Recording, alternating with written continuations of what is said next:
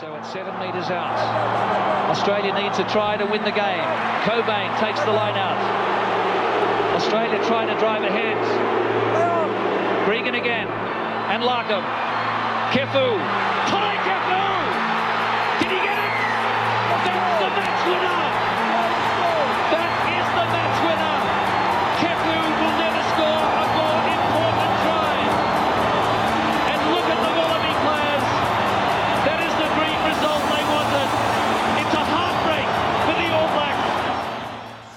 Welcome back to another episode of the Running Rugby podcast, and it's international season. We've got another international flavour. Lots of games actually going on over the weekend. I was lucky enough to be down at Mount Smart Stadium uh, down here in Auckland to watch the New Zealand beat Tonga 102 nil. Geez, I'm not sure what we really learned from that game.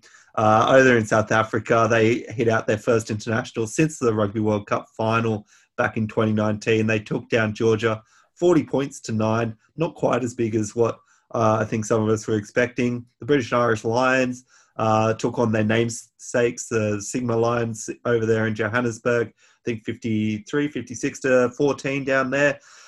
Ireland had a bit of a closer one with Japan. They would have been sweating slightly, 39 to 31. The Irish took that in Dublin. Uh, Wales smashed Canada 68 to 12. And Romania unveiled some new kind of interesting jerseys as they hosted the Pumas in what was another close one, 24 to 17.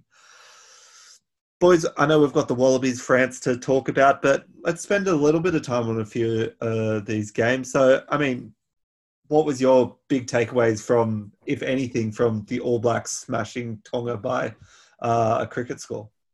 I'm saddened to see the the Tongans go down by so much. It, it's just it shows the gap um, between the All Blacks and the Tonga team. Obviously, this Tonga team was constructed very differently to their first uh, first choice team. They had 14 debutants in the 23 or something ridiculous. That they were clearly outmatched, and obviously that's the result of COVID. That's the result of um, players being unavailable who can't get around to these games. There's too much restriction with quarantine, the club uh, contracts. Um, so unfortunately, I don't think they will learn much from this. It, they really, I hope they got some revenue because they probably didn't get much for, for their rugby. Uh, I would like to think that in future um, they'll they'll take the time to look at the schedules when when we're past COVID and say, hey, this this test window we've got to have some games, but if we can't get our uh, first like top strength side together, we should be looking for more comparable opponents to make sure these games are a bit more balanced because playing New Zealand with you know a team with 14 debutants in it it's it was interesting watching but it you know I turned it off after about 25 minutes and I came back to it late in the second half just to see how things were going and some other stuff I was doing. It wasn't it wasn't enjoyable for the full 80 um, yeah Lee, I think that hopefully the biggest benefit from this game for them was some of that revenue sharing um, which they do struggle for funds essentially, and that's the driver behind a lot of this with players leaving. You know, hopefully with some of the teams coming into Super Rugby from next year, this could you know boost teams like Tonga, Samoa into the future, but that's going to take a bit of time. At the moment, having so many clubs in Europe lock down these players, inflexibility of movement for the international season, COVID on top of everything, it's super difficult for them. But the All Blacks were clinical, they were cutthroat. I thought their support players were excellent in this game. I thought some of their skills were really good. And obviously, coming off that, you know, pretty competitive trans Tasman competition from a New Zealand perspective, obviously, I think that's actually brought a lot of these players to the peak of their powers, particularly some of the guys from the Blues. Um, so, yeah, I think they're going to be running pretty hot. Um, you know, come into the rugby championship, the Bledisloe. Obviously, their opponents in this July test window aren't going to be, you know, as competitive as what Australia is probably going to be facing in a youthful French team. But, you know, just being out there playing games is going to help them. Um, New Zealand, I think, will be well prepared coming into their next real, you know, key fixtures with Australia and South Africa and Argentina. Tonga, where to next? Um, look, it's it's it's a difficult question to ask. I, I answer, I think. Look, it's good to see Kefu there coaching a guy with such good experience from the Wallabies, actually putting back, you know, giving back almost to his home nation or you know his heritage there. So we need that IP going into those Pacific Island nations. We need revenue flowing through them, and we need the players to be there at the right time so that actually they are competitive and it's not a blowout like this, which is you know going to really put a dent in their confidence.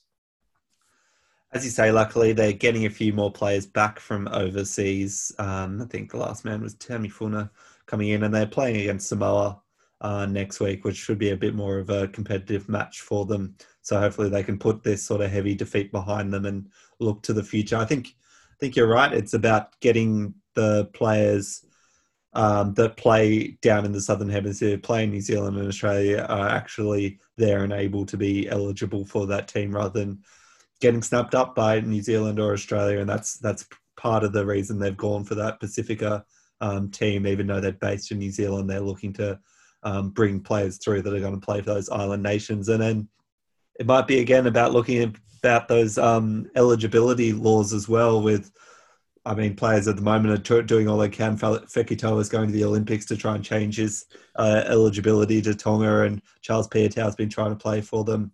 Um, these are guys that have uh, had their stint with the All Blacks and still playing really good footy, but they can't go and give that back to um, one of their sort of heritage nations.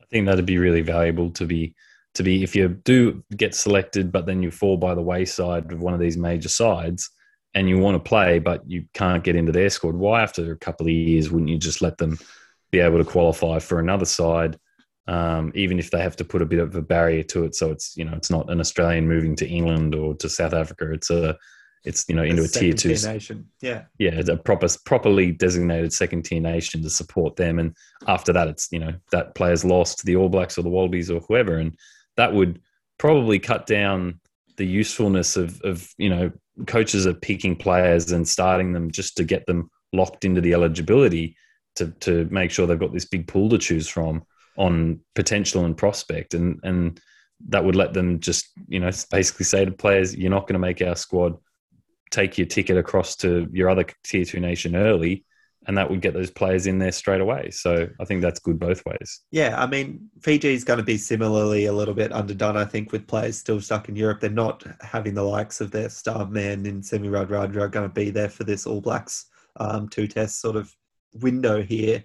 What if they could say to Tevita Kuridrani, say, come over, come over and join the squad and play? if you're happy to give up, if you don't think you're going to be playing Wallabies again, which he's now signed with France next year, he could easily come and then play 13 for the Fijians in the next two tests. Yeah, if you say he's no longer in our in our um, squad, he's no longer in our plans for the future, um, someone else can have him. I don't see any issue with that. He's going to bring a lot of experience, a lot of understanding of the game, a lot of strategy to those sides and an insight into the opposition, which again over time will will build a bit more um, competitiveness into those games within our region. Where we play enough of them, we'd we'd be better off with some competitive opposition to keep us at our sharpest. Now we've got the teams for our upcoming midweek test against the French. It's Wednesday night. It's now in Suncorp Stadium. At the moment, we're looking like we still have fans, and we've got our team list from just today. Um, few surprises, I think, from what people expected. Uh, the likes of people like James O'Connor, obviously not considered due to injury. Uh, Jake Gordon and Matt To'omua have um, gotten through that injury cloud to be named in the starting team. Um, I'll just run through the whole team quickly. Uh, you guys can tell me what you're most surprised about. So, Slipper Paenga-Amosa, Allan Alaalatoa in your front row. You've got Matt Philip and Lukhan Salakaia-Loto in the row. You've got Valetini at six, Harry Wilson at eight, and Hooper at seven. I think that's probably what we expected. Um, Gordon Lolesio at 10. Noah gets his second opportunity at a start after a bit of a horror last year. To'omua Paisami in the centres, Koroibete, Tom Wright, and Banks at the back three, uh, unchanged from the end of 2020. So I, I think if we knew the the permutation of injury availability or not.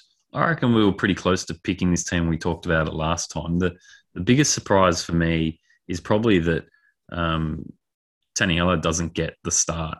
This is this is sticking with this system of you know a, a 50 30 minute split for what what's seen as a stable, you know, solid scrummager and you know good good just sort of defensive linesman, good good set piece, but not the breakaway X factor game breaker type player. Let Taniela come on in the 30 minutes to finish and take advantage of some tired bodies. Now, I used to advocate for that. I used to say that was the way to go, but I find it very hard to argue that point now after we've seen so much from Taniela playing 80 minutes, being dominant for the Reds. Why wouldn't you? And this is exactly the argument you guys used to give me. Why wouldn't you maximize the minutes you can give him? And you know, obviously, you're going to have someone on the bench. You can have Allan Alaalatoa there if if he becomes too much of a target to the ref, if he's if he's not having the impact, if the set piece is failing. But that's not what happens the last year or two. Taniela has been very mature and very skillful. I, I don't see why we would bench him for Allan Alaalatoa, who's been pretty vanilla this year. Yeah, I agree. I think Alaalatoa has been out of form for the most part of this year. I think he brings a lot, you know, around just generally in terms of his work rate. Maybe that's something that Taniela still is behind Allan Alaalatoa in. But you'd have to say scrummaging wise, Taniela would be the form tight head in Australia. You know, carries wise, he would be outshining Alaalatoa as well. Um, so yeah, it's probably just about work rate, and I think this could easily shift into game two. Maybe they're they're going to kind of rotate them in and out of that tight head position. Rest of the forwards, you know, I'm relatively happy with. I think that was quite predictable. Um, backline, look, To'omua's there. I'm not particularly happy about it, but I can understand given the level of experience that's dropped out of this starting lineup um, due to injury with Nick White and Jock not being there. So, you know, at least he's not at 10. It's great to see Lolesio get his chance again to actually shine in that 10 jersey, given Jock's injury.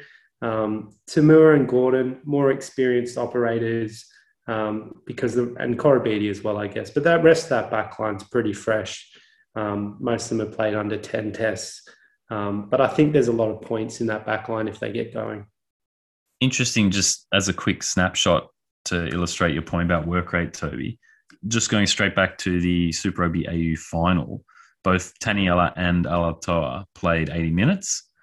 Taniela took 10 runs for 26 meters, which I reckon would be pretty low for his season, really, but only actually made four or actually made three out of four tackles. So low work rate as, as a defender.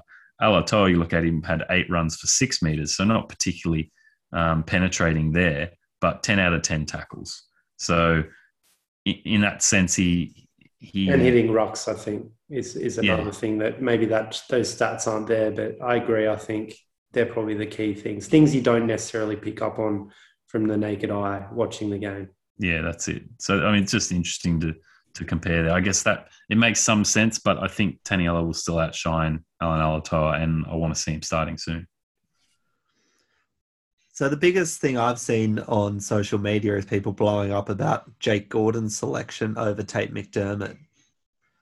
We're passionate in the Tate camp, mate. We're really passionate we we want him to get his opportunity. I mean, I expected it. I thought that Rennie likes Gordon more. I think he, he loves Gordon. Very much more structured, and I don't think you can fault him on the way he played when he came back from injury um, for the Waratahs this year. He's he's super influential. He has a better pass than Tate. He has a better box kicking game, which Rennie's a big fan of. You know, having used Nick White in that way quite a lot last year. But I think Tate's game, in terms of his running game, is probably a little better than Gordon's. But Gordon also is a, a great try scorer. Uh, he's got some pace about him as well. I'm just concerned that is Jake coming back too soon? Is his knee fully healed? You know, off the back of a difficult year with injury, are we throwing him back in too soon? Should we have just gone with Tate and thrown our trust in him, even though he's paired with Noah, who's another inexperienced playmaker? Um, I don't know. Time will tell, I think, with that selection. But Jake, I, I would back all the way. If his knee's okay, then I think he's a guy that's not going to let you down um, on either side of the ball. And To'omua at twelve is this is this purely because we don't have Jock around there and they need one of those guys in around as a bit of maturity, or do you think yeah. he would have been there even if James O'Connor was fit and starting at ten? Definitely a chance he still would have been there, um, but I unfortunately I can see the the angle of needing someone who has some some history in the centres. Um, you know, more than just last season. Last season was a breakout season for Hunter, but he probably couldn't stand there and say he's he's a veteran yet. Um, to have someone who's played a lot of minutes, a lot of matches in that inside backs area, it was either O'Connor or Toomua. You'd be a lot more comfortable putting Paisami at 12 as a supporter of Jock and slipping Ikitau in at out, outside centre.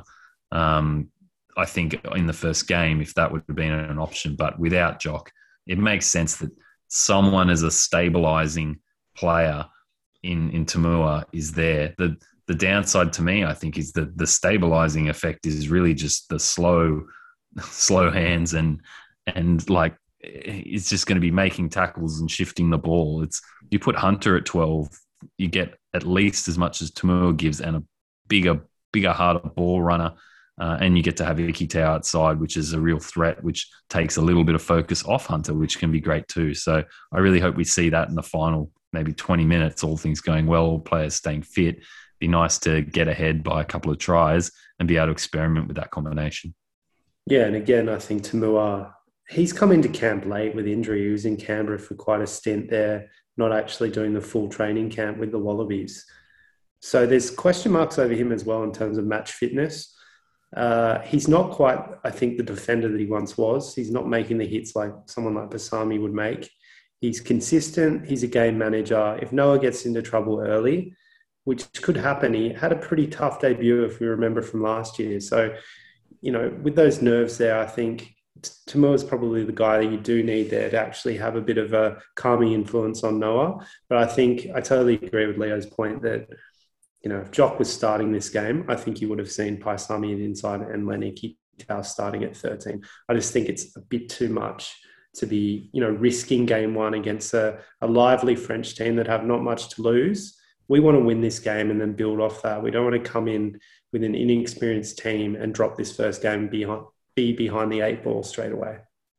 Say, if nothing else, we can be happy that at least an exciting 10 is on the field. Like we're not going to be um, given the, the Toomua class at 10, shifting the ball and, and not making much of it. Like Noah being there fighting, he's going to present the ball, he's going to take his runs. Um, he's got the creativity, he's got good players around him. So that's exciting. You're right, it is an inexperienced team. It's a young team, and there's a fair few debutants, even if we're looking at the bench. Lachlan Lonergan uh, will probably make his debut in the number 16 jersey. Um, Angus Bell obviously already made his debut last year, but he's another young gun there. Darcy Swain and as a reserve lock.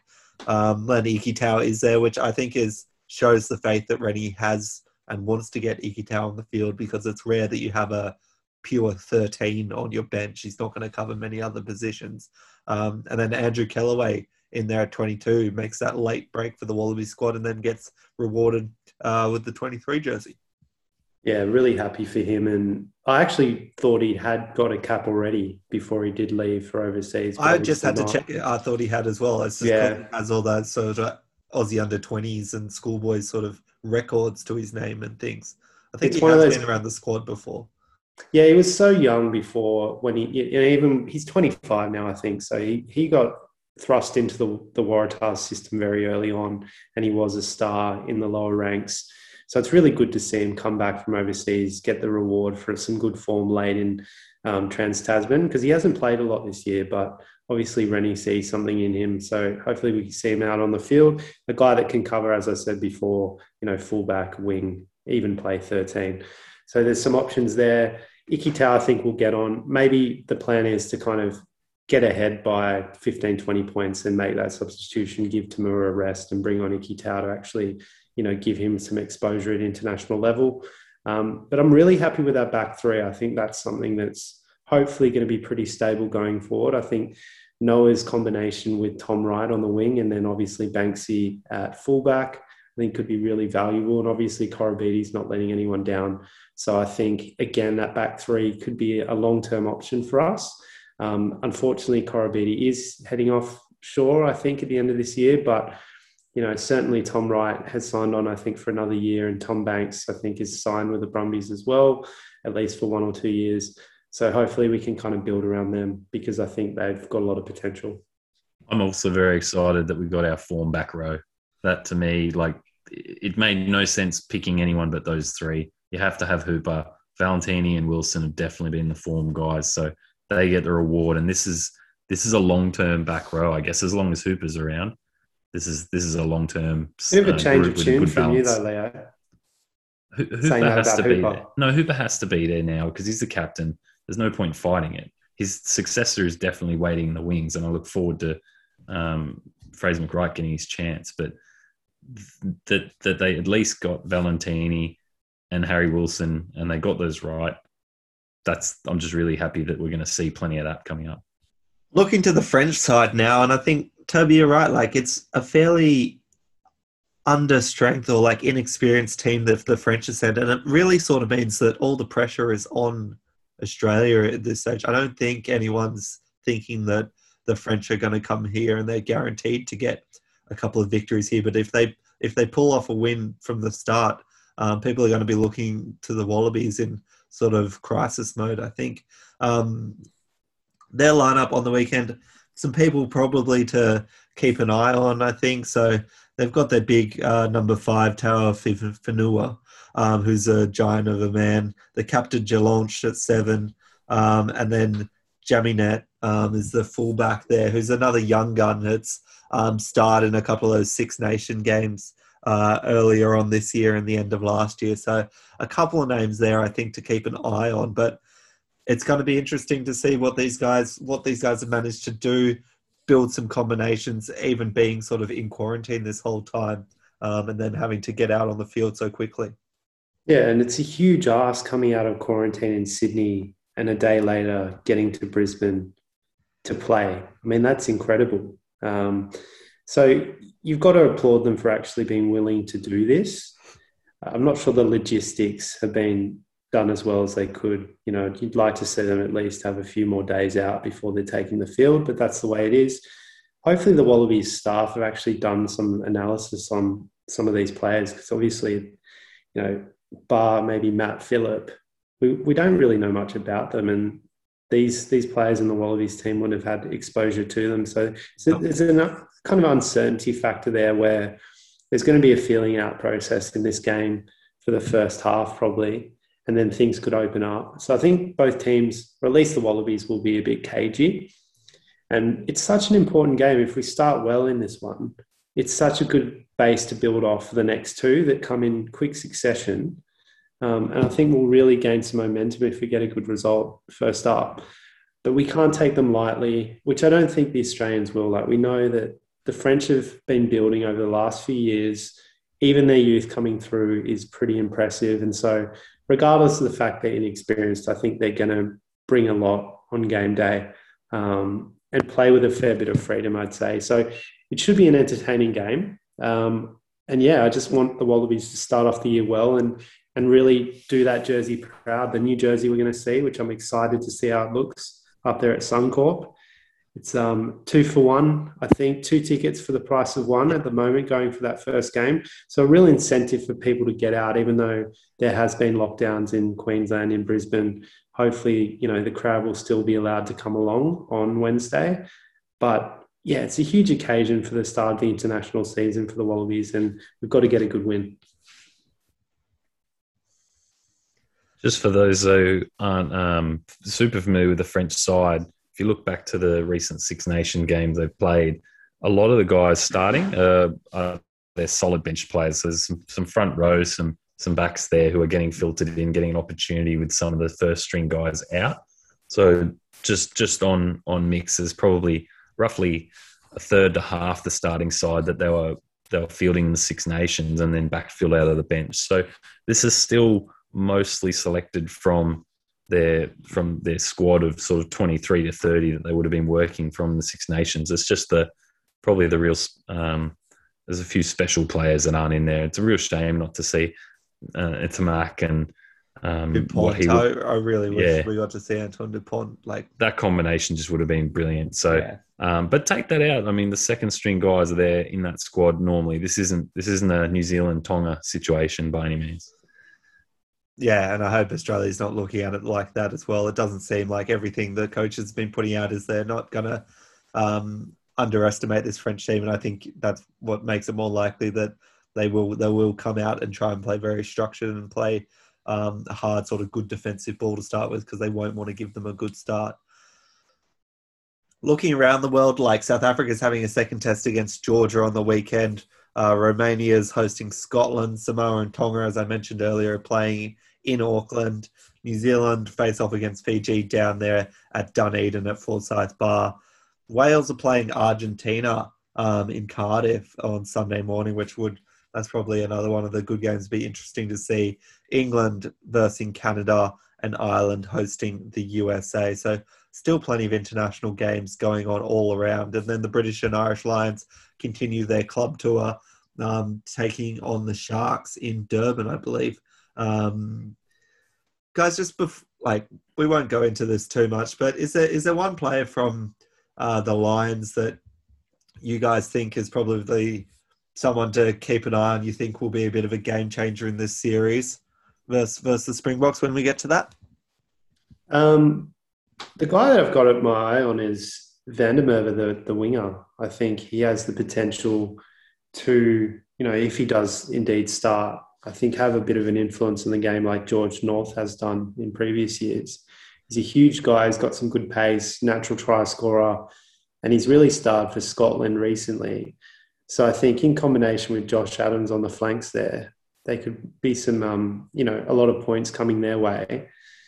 But yeah, it's the the Lions. I just need to know exactly who's going to be starting because you know, although I watch these Northern Hemisphere teams, you know, the way Gatland goes with some of his selections, I don't completely agree with, but he does seem to favour sometimes some of the Welsh players, whether that's right or wrong. But um, you know, I'd be probably starting Farrell over um, someone like Biggar, but that's just my opinion. So I think we just we we still need to see who's actually going to run out against the Boks. But I think van der from the at least the first game that I saw looked really really good. Yeah, I agree. Both the wingers have looked stellar, and they've been on the end of some really good play. So that's that's a credit to that whole back line. Um, a guy from the weekend has actually ended up picking up man of the match. Um, was was a very strong play at back row, but may may have trouble getting into the starting lineup with with the mix of talent they've got. Is Hamish Watson, my favourite Scottish man? Yeah, so another, he's small. Another another Scotsman who puts on some big hits. Uh, so yeah, keep an eye out for Hamish Watson. If he if he doesn't get another run um, as a as a line against South Africa, you you will see more of him, I'm sure, in these club games in between. And uh, yeah, just just just a dominant player. Um, hopefully, he does get a chance, but he's up against with guys like Tom Curry competing for those same spots. It's um, it's thick and fast in the back row. And I guess just to my point with van der Merwe, like the fact that it, I think he's South African born, I think adds another layer of, of interest around his performances in his former home nation. Um, so that's interesting to me as well. And I'd say the crowds are going to be getting into him pretty pretty harshly for actually running out for the Lions rather than the Springboks. If they have crowds, I know they didn't have them on the weekend in Joburg at all. So hopefully that they get to a stage. I think potentially in Cape Town they might be able to get to a stage where they can actually have it because that's where it's most well controlled in terms of COVID. Yeah, interesting that they're having two games in Joburg, um, which I would imagine is probably given some of its history and the and the communities that live there. I think the Delta variant is probably going to be wreaking quite a bit of havoc.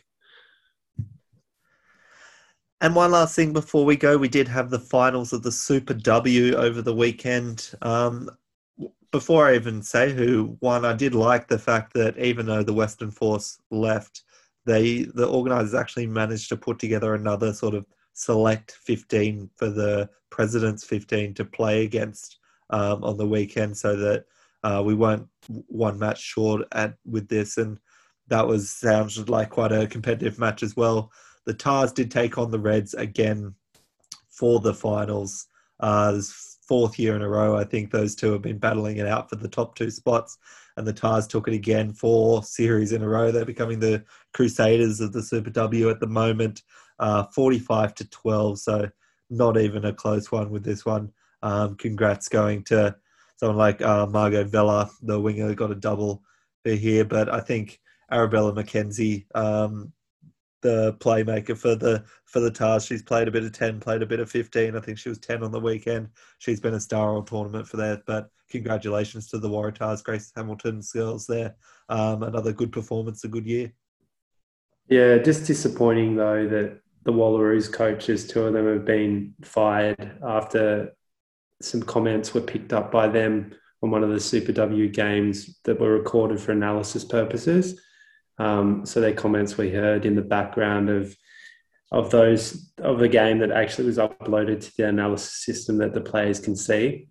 So they've lost their, they've lost their head coach, they've lost their assistant, um, who are up there, I think, in Coffs Harbour as well. So that's a bit of a sour note to to all this after you know a decent Super W you know season in the circumstances and a good win by the Waratahs women. But then this to come out the day day after, I think, is um you know it's it's not a good look. But hopefully they can move on from that pretty quickly. Yeah, hopefully so. But yeah, plenty for plenty for them to celebrate in another interesting year of Super W. Hopefully, we're going to see a bit more with the New Zealand women's competition kicking off next year as well. We might leave it there, folks. A uh, bit of a shorter one. We're trying to work out when we'll be back, whether we're going to be able to sneak in a second one before the uh, second test to the Wallabies. Uh, but we'll definitely keep everyone updated. Uh, you can make sure to keep up with what's going on on our social medias at Running Rugby Podcast on Instagram and at Running Rugby Pod on Twitter. Do apologize for a bit of the late upload last week. We're switching over providers uh, for our um, podcast hosting servers, and things just got a bit messy and things got uploaded and then deleted. So I do apologize for that. We will be coming to you a lot more uh, regular and on time in the next coming weeks. I made sure of that. Um, let's go the Wallabies this week, boys. And until then, keep on running. Go the Wallabies.